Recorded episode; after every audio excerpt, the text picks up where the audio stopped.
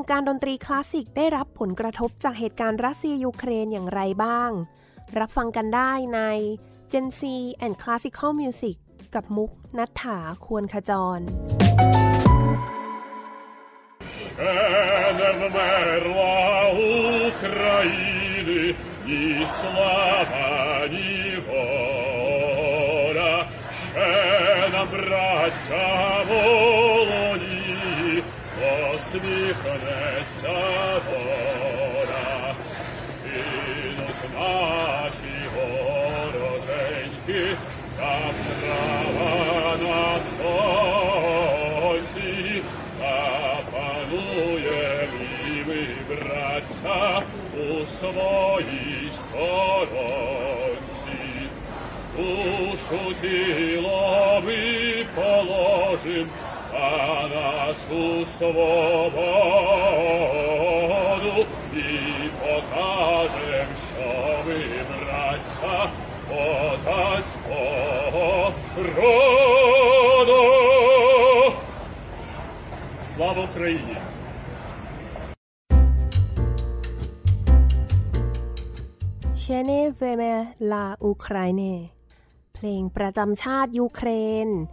ที่เชื่อว่าหลายคนน่าจะเริ่มรู้สึกว่าคุ้นหูนะคะ ในช่วงไม่กี่สัปดาห์ที่ผ่านมา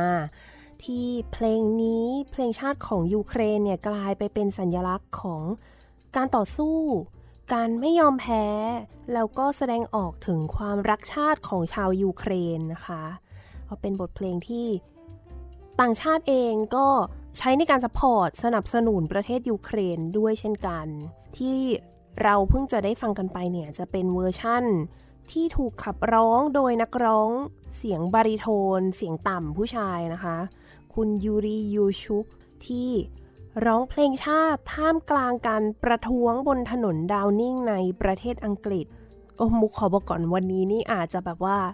อ่านชื่อผิดบ้างอะไรบ้างต้องขออภัยไว้ล่วงหน้านะคะ เนื่องจากว่าส่วนใหญ่เนี่ยจะเป็นภาษารัสเซียภาษายูเครนทั้งนั้นเลย นักร้องท่านนี้ คุณยูชุกเนี่ย เพิ่งจะ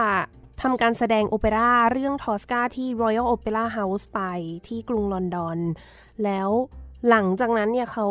ทางยูเครนก็ถูกทิ้งระเบิดใส่โดยรัฐบาลของรัสเซีย นักร้องบาริโทนท่านนี้เนี่ยก็เลยออกมาร่วมประท้วงนะคะ กลางกรุงลอนดอนแล้วเขาก็บอกอีกว่ามันเป็นวันที่ สำคัญมากๆเลยการประท้วงครั้งนี้คือมันไม่ใช่เฉพาะสำหรับชาวยูเครนนะ แต่มันคือการประท้วงสำหรับทุกคนที่อาศัยอยู่บนโลกใบนี้ที่ต้องการ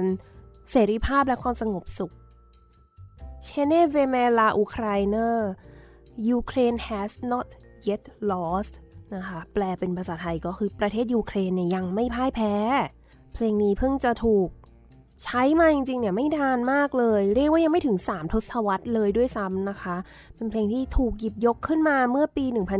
1991 ตอนที่ยูเครนประกาศอิสรภาพจากสหภาพโซเวียต ซึ่งทำนองอย่างเป็นทางการจริง ๆ ที่เราได้ยินกันทุกวันนี้ก็ถูกรับรองในปีถัดมา แล้วก็มีการปรับเปลี่ยน เนื้อเพลงจากกลอนแบบดั้งเดิมมาเป็นเวอร์ชั่น เนื้อเพลงอย่างปัจจุบันเมื่อปี 2003 เนื้อเพลงก็จะปลุกใจ แล้วก็ให้กำลังใจในฐานะเพื่อนพี่น้องร่วมชาติ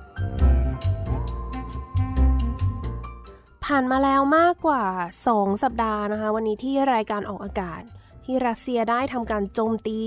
ทิ้งระเบิดใส่ประเทศยูเครนจนก่อให้เกิดเป็นเหมือนกับสงครามเต็มไปด้วยความสูญเสียอีกมากมายทั้งคนที่เรารักชีวิต ทรัพย์สินความสงบสุขของโลกใบนี้ คือเป็นสถานการณ์ที่คนทั้งโลกเนี่ยต่างก็กำลังจับตามองกันว่าจะเป็นอย่างไรต่อไป การเจรจาเกิดขึ้นหลายครั้งแล้ว แต่ว่าก็ยังไม่ประสบความสำเร็จ ดูจะยังหาวิธีที่ทำให้การประทะครั้งนี้เนี่ยสิ้นสุดลงยังไม่ได้เลย เป็นเรื่องที่น่าเศร้าจริงๆนะคะ แล้วก็นั่นทำให้หลายประเทศทั่วโลกเนี่ยต่างก็ร่วมกัน ส่งกำลังใจไปให้ประเทศยูเครนที่กำลังอยู่ในสภาวะยากลำบากจากการสูญเสียมากมายเลย วันนี้รายการ Gen Z and Classical Music ก็จะขอมาบอกเล่าเรื่องราวที่เกิดขึ้นในอีกมุมมองหนึ่งที่หลายๆ คนอาจจะไม่ทราบว่าวงการดนตรีคลาสสิกเองเนี่ยก็ได้รับผลกระทบมากน้อยแค่ไหนอย่างไรเนี่ย เดี๋ยววันนี้จะได้รู้กันว่ามีอะไรที่เปลี่ยนแปลงไปบ้าง รวมไปถึง มีการใช้ดนตรีเพื่อที่จะสื่อสารในการมอบกำลังใจให้กันและกันอย่างไร คุณปีเตอร์เกลผู้จัดการของ The Met Opera หรือว่าที่เป็นชื่อย่อของ The Metropolitan Opera ที่โด่งดังอันดับต้นๆของโลกเลยก็ได้มาออกจดหมายผ่านวิดีโอเป็นคลิปที่เขาออกมาพูดนะคะว่า The Met จะอยู่เคียงข้างชาวยูเครน เป็นกำลังใจให้กับเหล่าฮีโร่แล้วก็ผู้เสียสละในฐานะที่เป็น บริษัทโอเปร่าระดับนานาชาติก็เลยจะขอเป็นตัวแทน ส่งสัญญาณแล้วก็อุทิศตนเพื่อต่อสู้ ต่อต้านการกดขี่ นอกจากนี้ยังบอกอีกว่าทางเดอะเมดเนี่ยมีความสัมพันธ์ที่ดีแล้วก็ร่วมงานกับทางรัสเซียมานานก็จริง แต่ก็จะขอไม่ร่วมงานกับศิลปิน หรือว่าองค์กรใด ๆ ก็ตามที่สนับสนุนประธานาธิบดีปูติน จนกว่าการสั่งฆ่าจะจบลง จนกว่าคำสั่งต่างๆ จะถูกเปลี่ยนแปลงแล้วก็มีการแก้ไขเกิดขึ้น ซึ่งในคืนเปิดการแสดงของเรื่อง Don Carlos ของ Verdi ที่ The Metropolitan Opera House ที่นิวยอร์กเนี่ยวงออเคสตรา แล้วก็กลุ่มคอรัสได้ทำการแสดงเพลงชาติ ยูเครน เพลงเดิม เพลงที่เราได้ฟังไปเมื่อต้นรายการนะคะก็หลังจากที่นักแสดงแล้วก็ผู้ชมทุกคน ยืนไว้อาลัยกันตอนแรกเลย ทุกคนจะยืนไว้อาลัยให้แก่ผู้เสียชีวิตกันก่อน สงบนิ่ง แล้วก็ conductor คุณยานิกเนเซตเซคินเนี่ยขึ้นมาอำนวยเพลงชาติเพลงนี้ กลุ่มนักร้องเนี่ยนำโดยนักร้อง bass baritoneน เสียงต่ำเช่นเคยชาวยูเครนที่มีชื่อว่าฟลัดบิวดิสกี้ไม่แน่ใจว่าอ่านออกเสียงถูกไหมนะคะ นักร้องท่านนี้เนี่ย มาจากโปรแกรมที่ชื่อว่า Linderman Young Artist Development ของ The Met ที่เป็นโปรแกรมสำหรับเยาวชนนะคะ ตัวเขาเองเนี่ย ก็ได้ร่วมแสดงในโอเปร่าในคืนนั้นด้วย โดยที่ก็คุณเขานักร้องท่านนี้เนี่ย ก็จะเป็นคนที่สอนการออกเสียง การร้องเพลงชาติยูเครนให้กับนักร้องทุกๆ คนก่อนที่จะ ถึงการแสดงเนาะก็โอ้น่าจะเป็นอะไรที่เรียกได้ว่ามีเกียรติด้วย แล้วก็น่าภาคภูมิใจที่ได้สอนเหล่านักร้องของ The Met Opera ให้ร้องเพลงชาติของตนเอง เดี๋ยวให้ลองฟังกันดูนะคะ ว่าเวอร์ชั่นของ The Met Opera เนี่ยจะเป็นอย่างไรไปฟังกันได้เลยค่ะ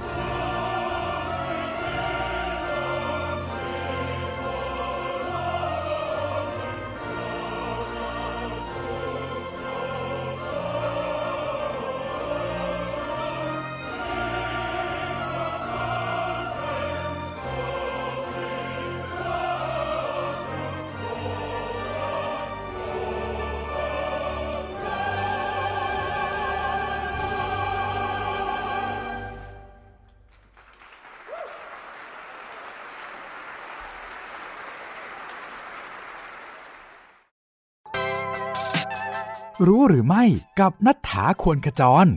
รู้หรือไม่ ในอเมริกามี music director เป็นผู้หญิงแค่สองคน เมื่อไม่นานมานี้ได้มีการประกาศ music director หรือว่าผู้อำนวยเพลง ผู้อำนวยการด้านดนตรีคนใหม่ของวง Atlanta Symphony Orchestra โดยคนที่ได้รับตำแหน่งนี้คือคุณนาตาลี สตุตสมัน conductor ชาวฝรั่งเศสที่เป็นผู้หญิง ซึ่งถือว่าเป็นผู้หญิงคนที่สองที่ได้รับตำแหน่ง music director ให้กับวงออเคสตราที่มีความสำคัญมากในสหรัฐอเมริกา ต่อจากคนแรกคือมารินอัลซอปผู้โด่งดังเมื่อปี 2007 ซึ่งนาตาลีสตุตส์มันเนี่ย ก็ได้ทำการแสดงเป็นครั้งแรกร่วมกับวง Atlanta Symphony Orchestra ในบทเพลงชัยคอฟสกี้ ซิมโฟนีหมายเลข 5 เมื่อวันที่ 13 และ 14 ตุลาคมปี 2021 ที่ผ่านมา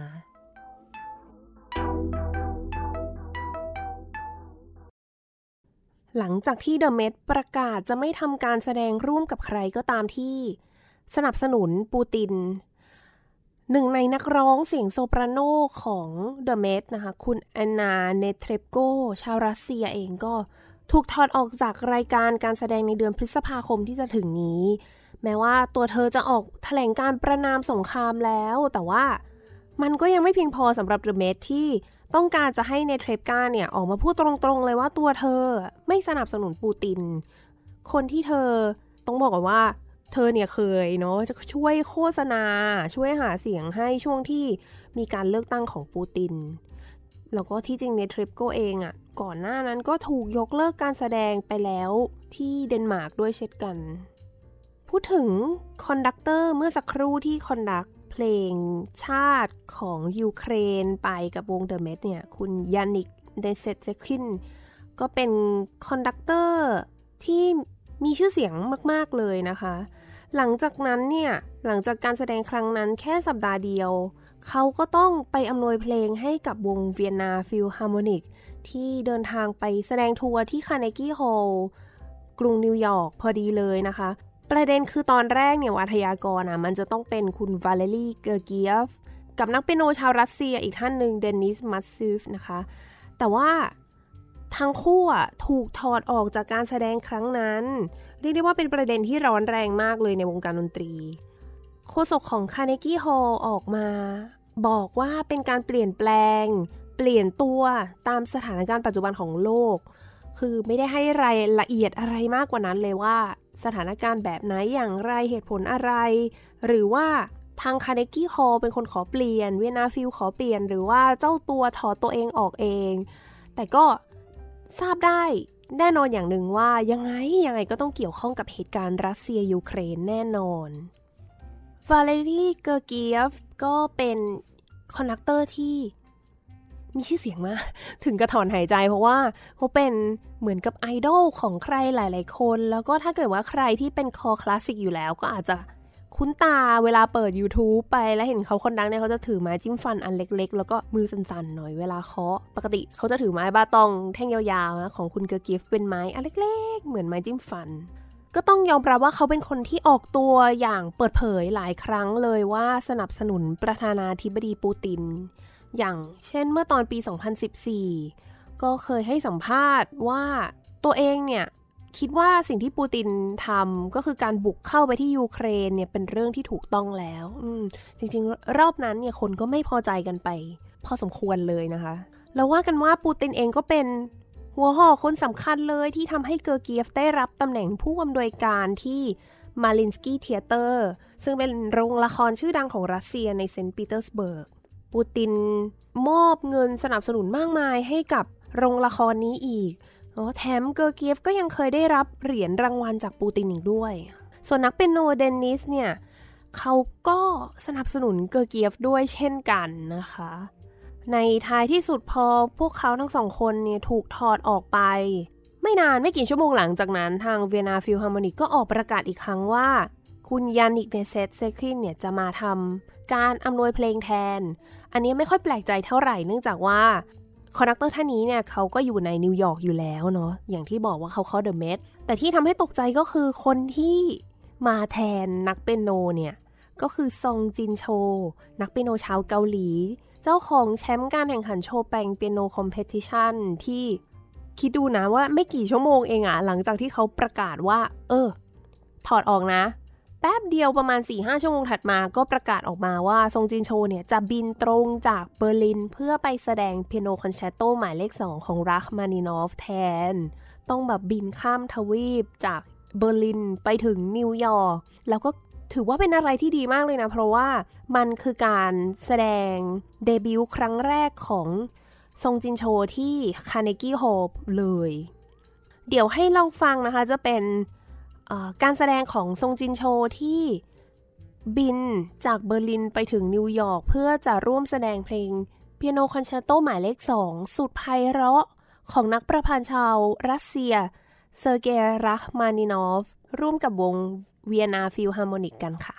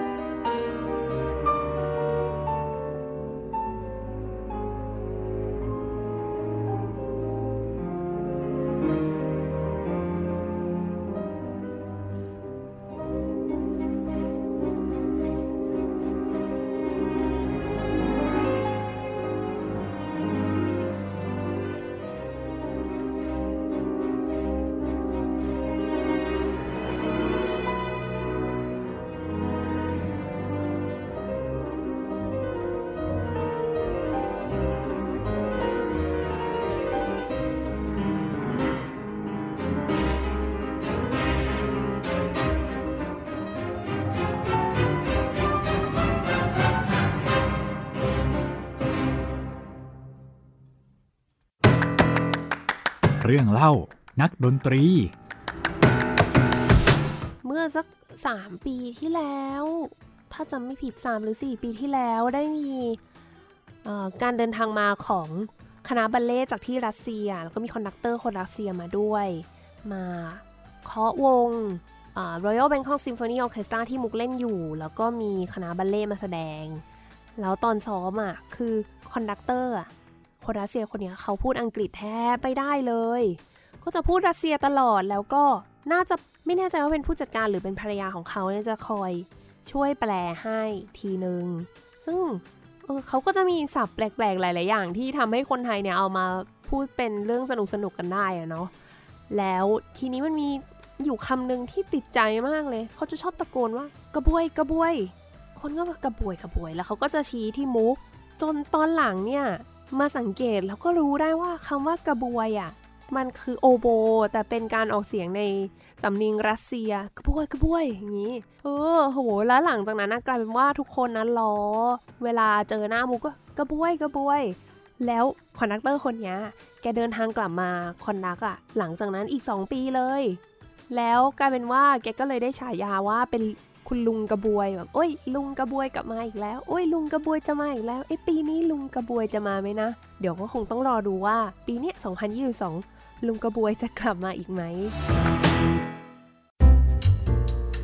ตลอดช่วง 10 ปีที่ผ่านมาเกอร์เกียฟถูกต่อต้านโดยคนมากมายที่ไม่เห็นด้วยกับการที่เขาสนับสนุนปูติน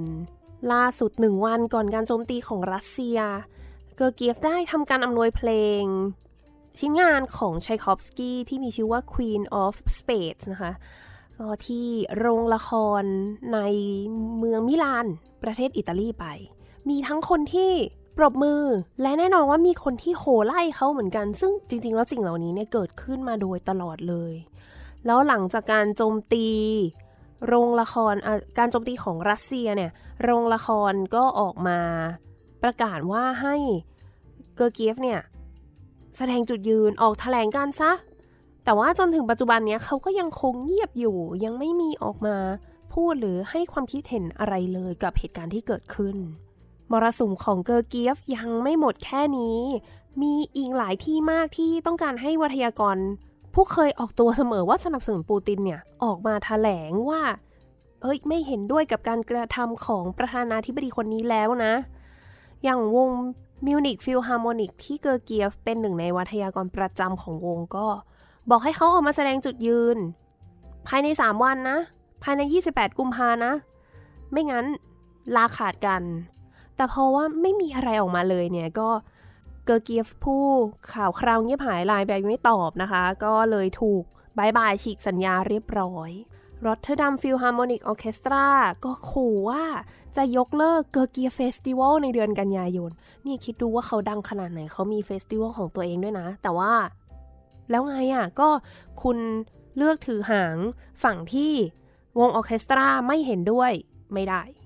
คาร์เนกี้ฮอลยกเลิกการแสดงของมาริอินสกี้ออเคสตราในเดือนพฤษภาคมที่เกอร์เกียฟเป็นวาทยกรด้วยเช่นกัน แล้วก็แน่นอนว่าเวียนนาฟิลฮาร์โมนิกที่ก่อนหน้านี้เราฟังไปแล้วว่าเขาถอดเกอร์เกียฟแล้วก็นักเปียโนชาวรัสเซียออก หลังจากนั้นที่เวียนนาฟิลจะร่วมทัวร์ไปแสดงที่อิตาลีกับเกอร์เกียฟเนี่ยก็ยกเลิกเช่นกัน แล้วก็อีกหลายเทศกาลดนตรีในโลกรวมไปถึง ผู้จัดการฝั่งยุโรปของเกอร์เกียฟเองเนี่ยคุณมาคัสเฟลสเนอร์ ก็ขอลาออกไม่ทำงานร่วมกับ conductor คนนี้อีกต่อไป แล้วเขาก็บอกด้วยนะว่าเป็นวันที่เขารู้สึกเสียใจที่สุดในชีวิตวันหนึ่งเลย ก็คงต้องรอดูกันต่อไปนะคะว่า อนาคตของเกอร์เกียฟจะเป็นอย่างไร แต่ว่ายังไงยังไงเขาก็ยังมีบ้านเกิดเนาะที่รัสเซีย หลายคนอาจจะเห็นข่าวแล้วว่าทางยูฟา หรือว่าสมาคมฟุตบอล สหภาพยุโรปได้ประกาศยกเลิกการจัดการแข่งขันยูฟาแชมเปี้ยนส์ลีกการแข่งขันที่รวมทีมชั้นนำจากทั่วยุโรปออก ก็คือจริงๆ ตอนแรกเนี่ยกำหนดอะจะต้องไปแข่งรอบ final ที่เซนต์ปีเตอร์สเบิร์กที่รัสเซียในวันที่ 28 พฤษภาคม แต่ว่าเขาก็ย้ายไปที่ปารีสแทน รวมไปถึงฟีฟ่าสหพันธ์ฟุตบอลระหว่างประเทศเองก็ตัดขาดไม่ให้รัสเซียเนี่ยเข้าร่วมรอบเพลย์ออฟกับทีมอื่นๆ แล้วก็เออมันคือฟุตบอลโลกเนาะแล้วก็ฟุตบอลยูโรของผู้หญิงที่จะจัดในปีนี้เนี่ยก็รัสเซียไม่ต้องมาแล้ว วงการดนตรีเองก็ได้มีการตัดขาดความสัมพันธ์ คล้ายกันกับวงการฟุตบอลด้วย ยกเลิกกิจกรรมกับทางรัสเซียกันไปไม่น้อยเลยนะคะ ที่ได้รับผลกระทบเยอะที่สุดก็คงจะหนีไม่พ้นโบชอยบัลเล่เป็นคณะบัลเล่ที่เก่าแก่แล้วก็มีชื่อเสียงที่สุดของรัสเซียเลย แน่นอนพูดถึงรัสเซียเนี่ยบัลเล่ของเขาโด่งดังที่สุด ซึ่งโบชอยบัลเล่เนี่ยในแต่ละปีนะเขาก็จะมีการเดินทางออกไปทัวร์เดินสายทั่วโลกเลย ทาง Royal Opera House ของประเทศอังกฤษก็ได้ประกาศยกเลิกการแสดงทัวร์ของ บอลชอยบัลเล่ในช่วงซัมเมอร์ไปที่มีวลาดิเมียอูริน เป็นผู้อำนวยการนะคะคนรัสเซีย คือเขาคนนี้เป็นคนที่ถูกแต่งตั้งให้รับตำแหน่งนี้ผู้อำนวยการของบอลชอยบัลเล่เนี่ยโดยรัฐบาลของปูตินเมื่อปี 2013 แถมยังได้เงินสนับสนุนจาก Russian State Ballet ก็เรียกได้ว่ามีรัฐบาลเนี่ยเป็นเป็น back เป็นคนสนับสนุนโดยตรงเลย เทียโตรเรอัลโรงละครประจำกรุงมาดริดของประเทศสเปนเองก็ยกเลิกการแสดงของบอชอยบัลเล่เหมือนกัน และไหนจะยัง The Met อีกอะ The Met ก็ยกเลิกสัญญากับโบชอย พร้อมกับการประกาศไม่ร่วมงานกับใครก็ตามที่อยู่ฝ่ายปูติน แม้ว่าในวันถัดมาเนี่ยวลาดิเมียอูริน หรือว่าดีเลกเตอร์ท่านนี้ ของบอชอยบัลเล่จะออกจดหมายแสดงความไม่เห็นด้วยต่อสงคราม มีงานลงชื่อลงนามร่วมกับศิลปินท่านอื่น ๆ อีกหลายคน แต่ว่าก็ยังไม่เพียงพออยู่ดี จากแรงกดดันมากมายทั่วโลกทำให้ทูการทูการโซเคียฟผู้อำนวยการด้านดนตรีของที่บอชอยเทเตอร์นะคะคนก่อนหน้านี้เป็นผู้อำนวยการใหญ่เลย director อันนี้จะเป็น music director ของบอชอยเนี่ยลาออกจากตำแหน่งของเขาทั้งที่ที่รัสเซีย ที่บอชอยเอง แล้วก็ที่ Orchestre National du Capitole de Toulouse ก็คือเป็นวงออเคสตราที่เขาเป็นวัทยากรประจำอยู่ที่เมืองตูรูสที่ฝรั่งเศสด้วย เพราะเขารู้สึกว่าตนเองเนี่ยทนรับแรงกดดันจากสังคมไม่ไหวนะคะที่จะให้เขาเลือก ให้เขาออกมาประกาศจุดยืน ว่าตนเองไม่สนับสนุนปูตินนะไม่เห็นด้วยกับ สงครามในครั้งนี้ การรุกรานของรัสเซียครั้งนี้ แล้วก็ให้เขาเลือกระหว่างประเทศบ้านเกิดที่เขารักอย่างรัสเซียกับฝรั่งเศสที่ตัวเขาเองก็มีความผูกพันแล้วก็รักในนักดนตรีฝรั่งเศสเช่นกัน ซึ่งมันเลือกไม่ได้อะ เขาบอกว่านักดนตรีตอนนี้กลายเป็นเหยื่อของการยกเลิกทางวัฒนธรรมไปแล้ว เขาก็รู้สึกว่าจริงๆ เนี่ยพอถ้าเกิดว่ามันเป็นอย่างนี้ต่อไป เขาก็อาจจะเจอคำถามในวันหนึ่งว่าให้เลือกระหว่างชัยคอฟสกี้กับเดบูซี่ก็ได้นะ จริงๆ จะว่านั่นก็เป็นอีกมุมมองหนึ่งก็ได้นะว่า มีคนที่มองว่าศิลปะควรอยู่ในส่วนของศิลปะไม่ควรเอามาเกี่ยวข้องกับการเมือง ในขณะที่ถ้ามองในอีกมุมหนึ่งศิลปะมันก็เกี่ยวข้องกับการเมืองอยู่แล้ว แค่นั้นยังไม่พอสำหรับโบชอย บัลเล่นะคะ อดีตผู้อำนวยการด้านศิลป์ของบอชอยบัลเล่ซึ่งก็เป็นนักออกแบบท่าเต้นนะคะ คุณอเล็กซี่รัตมันสกี้ผู้ซึ่งตอนนี้เนี่ยกำลังมีโปรเจกต์กับทางบอชอยสาขามอสโกอยู่เพราะตัดสินใจตัดสินใจที่จะล้มเลิกการทำงานนี้แม้ว่าจะใกล้ถึงวันแสดงอยู่แล้ว แล้วก็ขอเดินทางออกจากรัสเซียออกจากมอสโก ไปนิวยอร์กพร้อมกับทีมงานของเขาเลยค่ะ เขาให้สัมภาษณ์ว่า เสียดายที่จะไม่ได้ทำงานนี้ให้เสร็จสมบูรณ์ แล้วก็ตัวเขาคงจะไม่ได้กลับไปที่รัสเซียอีก ตราบใดที่ปูตินเนี่ยยังเป็นประธานาธิบดีอยู่ นอกจากบอชอยบัลเล่คณะบัลเล่อื่นๆ อย่าง Russian State Ballet ก็ถูกยกเลิกการแสดงจากโรงละครหลายที่ ทั้งที่บริสตอลฮิปโปโดรมที่เอดินเบิร์ก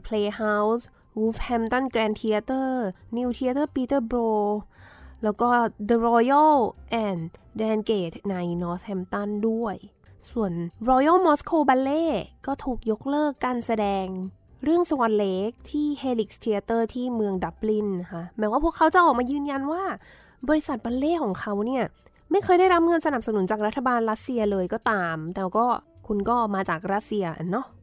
นอกจากนี้ยังมีนักดนตรีอีกหลายคนที่ออกมาแสดงจุดยืน ประนาม การกระทำอันรุนแรงของรัฐบาลปูติน แล้วก็ประกาศว่าจะไม่ร่วมงานใด ๆ กับทางรัสเซียอีก ขัดกับช่วงก่อนหน้านี้ที่บอกว่าอย่างเกอร์เกียฟนักเปียโนท่านนั้นเดนิสมีเนเทรปโกนักร้องที่ใครอีกนะเมื่อเมื่อสักครู่คุณทูกันโซเคียฟอ่าที่เขาไม่ยอมออกมาแสดงจุดยืน หรือว่าบางทีก็แสดงจุดยืนแบบครึ่งครึ่งกลางๆ ไม่ได้บอกว่าตัวเองไม่เห็นด้วยกับปูติน แต่เนี้ยจะเป็นกลุ่มคนที่ ไม่เอาแล้วไม่ยุ่งไม่ไม่เห็นด้วยเลยนะคะอย่างวิซารีเพเทรนโกเป็นผู้อำนวยการด้านดนตรี music director ของวง Royal Philharmonic Orchestra ที่อังกฤษที่แม้ว่าเขาเพิ่งจะได้รับตำแหน่งวาทยกรของวง State Academy Symphony Orchestra ที่รัสเซียไปเมื่อไม่กี่เดือนก่อนก็ตาม เขาก็ตัดสินใจที่จะไม่กลับไปจะทิ้งตำแหน่งนั้น เนื่องจากว่าไม่เห็นด้วยกับการกระทำของรัสเซียในครั้งนี้ คุณคิริลเพเทรนโก วาทยกรประจำวงชื่อดังระดับโลกอย่างเบอร์ลินฟิลฮาร์โมนิกเขาเป็นชาวรัสเซียเช่นกันที่ออกมาแสดงจุดยืนผ่านเว็บไซต์ ผ่านแพลตฟอร์มโซเชียลมีเดียต่างๆ ของวง เพื่อที่จะประณามการกระทำของปูติน พร้อมกับบอกว่าตัวเขาเนี่ยหวังว่าศิลปินทุกคนจะยืนหยัดร่วมกัน เพื่อเสรีภาพ อธิปไตยและต่อต้านการรุกราน วัทยากรชาวรัสเซียอีกท่าน คุณแดเนียลไรสกิน ผู้ที่ภรรยาแล้วก็คุณแม่ของภรรยาของเขาเนี่ย ต้องหนีออกจากเมืองคาคิฟ ใช้เวลาเดินทางโดยรถไฟกว่า 40 ชั่วโมง ซึ่งระหว่างทางก็ต้องคอยไปหลบตามสถานที่ต่างๆ ที่ใช้ในการหลบภัยได้ จนโอ้ยมาติดโควิดเข้าไปอีกเพราะซ้ำกรรมซัดเหลือเกินนะคะ คุณไรสกินเคยมีโอกาสได้อำนวยเพลงให้กับวงดัง ๆ ในรัสเซียนี่เยอะมาก แต่ก็ออกมาประกาศนะคะว่าต่อไปเนี้ยจะไม่ขอยุ่งกับประเทศที่เขาเกิดและโตมาอีกแล้ว เพราะว่าประเทศเนี้ยประเทศของเขากลับไปทำร้ายประเทศที่ครอบครัวของเขาอาศัยอยู่ พูดถึงเมืองคาคิฟ เป็นอีกเมืองของประเทศยูเครนที่ก็เป็นเมืองใหญ่อันดับสองเนาะที่ถูกโจมตีด้วยระเบิด missile ของรัสเซีย โผยิงลงตรง กลางจัตุรัส Freedom ตรงกลางเมือง ซึ่งเป็นจัตุรัสกลางเมืองที่ใหญ่เป็นอันดับที่สองของยุโรป เลย แล้วนั่นก็ทำให้อาคารโดยรอบเสียหายเป็นอย่างมาก ทั้งออฟฟิศของรัฐรวมไปถึงหอแสดง ทั้งคาคิฟ State Academic Opera and Ballet Theater แล้วก็หอแสดงของคาคิฟฟิลฮาร์โมนิกที่ถูกทำลายชนิดที่ มุกเห็นภาพแล้วไม่เห็นเค้าเดิมเลย ใจสลายจริง ๆนะคะ ว่าโหที่เขาแบบว่าฆ่าชีวิตคนไปเยอะมาก แล้วก็ทำลายจุดศูนย์รวมของวัฒนธรรมให้พังลงไปด้วย ทางการยูเครนได้ประกาศรับสมัครอาสาสมัคร เพื่อเข้าร่วมกองกำลังทหารปกป้องยูเครนจากการรุกรานของรัสเซีย ก็มีผู้คนมากมายที่ต้อง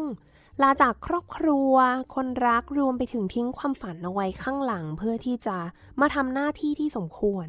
หุยอ่านชื่อออกยากมากโอเล็กซีโพเทียมคินนะคะแล้วก็คุณเลสยาโวโรนิก เป็นสองนักบัลเล่จาก National Opera of Ukraine ในเมืองเคียฟ ก็เป็นสองคนที่ตัดสินใจจะแขวนรองเท้าบัลเล่ไว้ที่บ้านแล้วก็ทิ้งงานที่รัก พื่อที่จะไปถือปืนออกรบแทน นอกจากนี้ก็ยังมีนักร้องจากวงร็อกหลายวงมีดีเจศิลปินต่างๆ ที่เข้าร่วมกองทหาร ก็พวกเขาก็บอกนะคะว่านักดนตรีเนี่ยจริงๆ ใครๆหลายคนก็ทราบว่านักดนตรีเป็นคนที่มอบความสุขให้กับผู้ฟังเป็นคนที่มอบความ เป็นคนที่สร้างความสงบให้กับประชาชนทั่วไป แล้วก็เวลานี้ แน่นอนว่านักดนตรีก็ยังเป็นผู้ที่สร้างความสงบ แม้ว่าจะไม่ได้ทำโดยเครื่องดนตรี แต่ว่าเป็นการจับปืนไรเฟิลแทน อีกกลุ่มหนึ่งที่เป็นข่าวดังในเกาหลีใต้เลยนะ ก็คือนักดับเบิลเบสนักวิโอลาแล้วก็นักทรัมเป็ตจากวง Seoul Pops Orchestra ก็เป็น 3 คนชาวยูเครนที่ตัดสินใจบินกลับประเทศไปช่วยบ้านเกิด คุณฮาซองโฮ conductor ประจำวงออกมาให้สัมภาษณ์ แล้วก็ เอาภาพที่นักดับเบิลเบสนักดับเบิลเบสเนี่ยเขาใส่ชุดทหารถือปืนส่งกลับมาให้เพื่อนๆในวงดู วงก็วางแผนนะคะว่าจะจัดคอนเสิร์ตเพื่อระดมทุนช่วยเหลือนักดนตรี ชาวยูเครนทั้ง 3 คนของวงด้วย แล้วก็ส่งกำลังใจให้กันนะคะ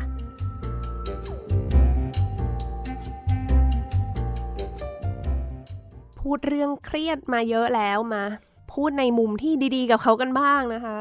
กับการส่งกำลังใจ ซึ่งการและการของคนในวงการดนตรี แม้ว่าชาวยูเครนเนี่ยต่างก็ต้องหลบหนีไปอยู่ในใต้ดินเนาะตามสถานีรถไฟ แต่ว่าสิ่งหนึ่งที่ไม่เคยขาดหายไปเลยนะคะ ก็คือเสียงดนตรีที่คอยช่วยปลอบประโลมจิตใจ ก็สร้างความสุนทรีแม้ในยามทุกยาก ไม่ว่าจะเกิดสงครามกี่ครั้งกี่ครั้งเนี่ยดนตรีก็ยังเป็นสิ่งหนึ่งที่อยู่คู่กับคนเราเสมอ ก็มีทั้งคนที่จับกลุ่มกัน เล่นกีตาร์ร้องเพลงป๊อปบ้าง ร้องเพลงชาติ หรือว่าผู้ที่นับถือศาสนาคริสต์ก็ร้องเพลงสรรเสริญพระเจ้ากัน มีคลิปออกมามีคนไปหลบอยู่ในโรงเรียน แล้วก็เป็นโรงเรียนที่มีเปียโนอยู่พอดีเขาก็เล่นเพลงชาติบนเปียโนเนาะ มีเล่นทรัมเป็ตเพลงชาติเหมือนกัน แล้วก็โอ้เสียงดังออกมาบนถนน เหมือนกับว่าเป็นการประกาศการไม่ยอมแพ้ของยูเครน เหมือนกับที่บอกว่าชื่อเพลงแปลว่าอะไรนะ ยังไม่แพ้เนาะยูเครนยังไม่พ่ายแพ้ วงออเคสตราจากหลายประเทศเองก็ให้การสนับสนุนส่งกำลังใจให้ชาวยูเครนเช่นกัน อย่างที่เล่าไปตอนต้นรายการแล้วก็ได้ฟังกันไปอย่างของ The Met ที่ ร้องเพลงชาติของยูเครนก่อนการแสดง แล้วก็ยืนไว้อะไรด้วย จนมันกลายไปเป็นสัญญลักษณ์ ที่หลายๆวงก็เอาไปทำตามเช่นกัน ไม่ว่าจะเป็น Royal Philharmonic Orchestra วง English National Opera วง Washington National Opera Boston Youth Philharmonic Orchestra หรือ London Philharmonic Orchestra ก็ด้วย แล้วก็ยังมีอีกหลายวงที่อุทิศ การแสดงให้แก่ชาวยูเครน ก็คือมีโปรแกรมคอนเสิร์ตอยู่แล้วแหละ แล้วก็อุทิศการแสดงครั้งนั้นให้กับชาวยูเครน หรือว่าหลาย ๆ วงเองก็ใช้โอกาสนี้ในการทำเป็นคอนเสิร์ตเพื่อระดมทุนช่วยเหลือยูเครน อย่างเช่น conductor ชื่อดัง Riccardo Muti ก็อำนวยเพลงให้กับวง Chicago Symphony Orchestra ในบทเพลง ซิมโฟนีหมายเลข 9 ของเบโธเฟนที่เขาอุทิศให้กับยูเครน ก็เหมาะมากเลยนะ เพราะว่าเพลงนี้เนี่ยก็จะมีท่อน Ode to Joy ใช่ไหมคะ Ode an die Freude ในท่อนสุดท้าย Freude, schöner Götterfunken, Tochter aus Elysium เนาะก็จะเป็นเพลงที่พูดถึงความรักที่เพื่อนร่วมโลกมีให้กันอะทุกคนเป็นพี่เป็นน้องกันนะ แล้วก็เป็น เป็นด้วยความที่เพลงนี้จริงๆ มันเป็นสัญลักษณ์ของอย่างสหภาพยุโรปอยู่แล้ว มันก็จะเป็นอะไรที่สื่อถึงความเป็นชัยชนะแห่งมวลมนุษยชาติความเป็นน้ำหนึ่งอันเดียวกัน พูดถึงเสรีภาพด้วยเวลาสงครามจบตอนช่วงสงครามโลกครั้งที่สองจบเพลงนี้ก็เป็นหนึ่งในตัวแทนหนึ่งในสัญลักษณ์อันหนึ่งที่หลาย ๆ ประเทศนำไปใช้ในการสื่อสาร นอกจากนี้ก็ยังมีวง อีกหลายวงเลย Berlin Philharmonic เนาะเขาแสดง Mahlerซิมโฟนีหมายเลข2 ไปรวมกับ Berlin Radio Choir แล้วก็ยังมีวง Philharmonique de Radio France มี The Munich Philharmonic Orchestra ที่เพิ่งจะตัดขาดความสัมพันธ์กับ Valery Gergiev ไปเป็นต้นค่ะมีอะไร Zurich Tonhalle Orchestra เองก็เห็นว่าจะจัดคอนเสิร์ตอุทิศการกุศลให้อะเป็นคอนเสิร์ตการกุการกุศลที่จะ มอบเงินช่วยเหลือให้กับทางยูเครนในช่วงสิ้นเดือนนี้ด้วย แล้วที่พีคๆเลยคือ เมื่อวันก่อนได้มีการจัดอีเวนต์ประท้วงชื่อว่า Music for Peace ที่กรุงลอนดอนเขา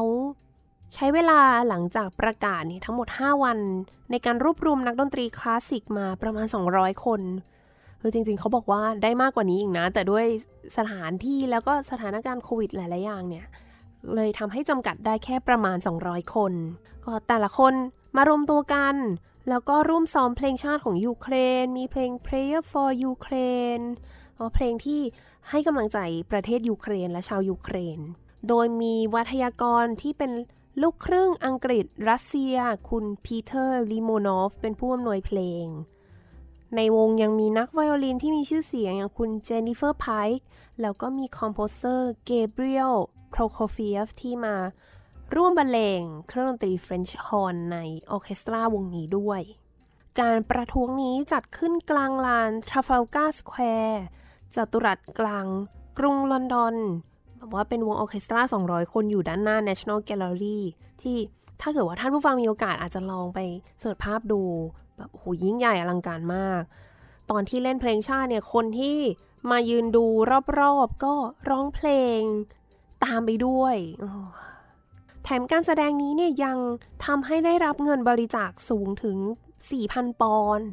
หรือว่าประมาณแสนเจ็ดหมื่นกว่าบาท โดยที่เขาจะนำไปมอบให้กับทางยูเครน เพื่อไว้ช่วยเหลือผู้ที่กำลังลำบากจากเหตุการณ์ในครั้งนี้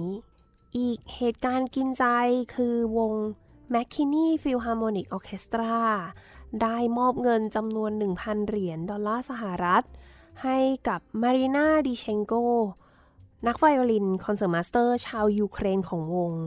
ที่แม้ว่าตัวเธอเนี่ยจะย้ายออกจากประเทศยูเครนมาอาศัยอยู่ที่ North Texas ที่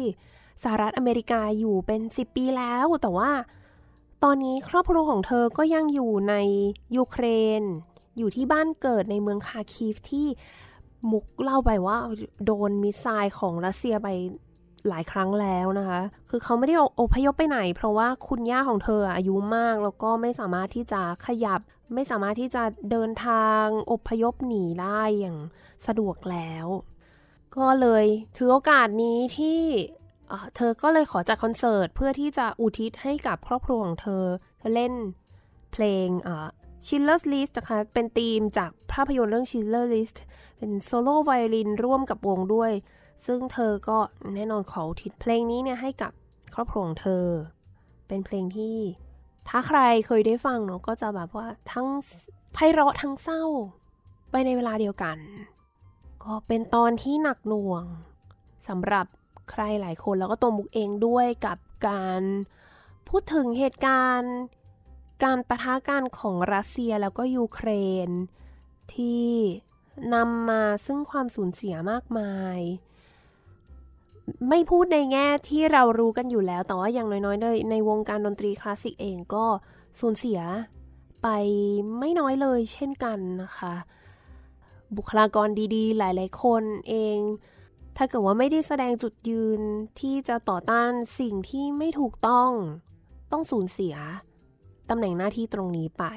ทั้งหมดที่มุกเล่ามาก็เป็นเรื่องราวแค่เพียงส่วนหนึ่งที่เกิดขึ้นกับวงการดนตรีคลาสสิกตลอด ระยะเวลาประมาณ 2-3 สัปดาห์ให้หลังจากการรุกรานของรัสเซียต่อยูเครน ในอนาคตต่อไปจะเป็นอย่างไรก็คงจะต้องติดตามกันต่อไปนะคะ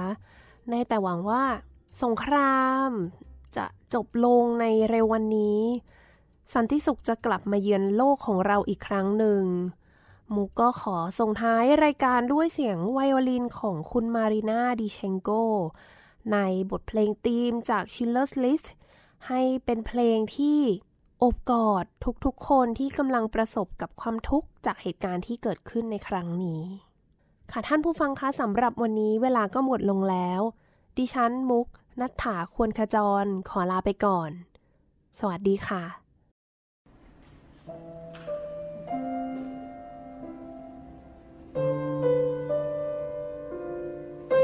うん。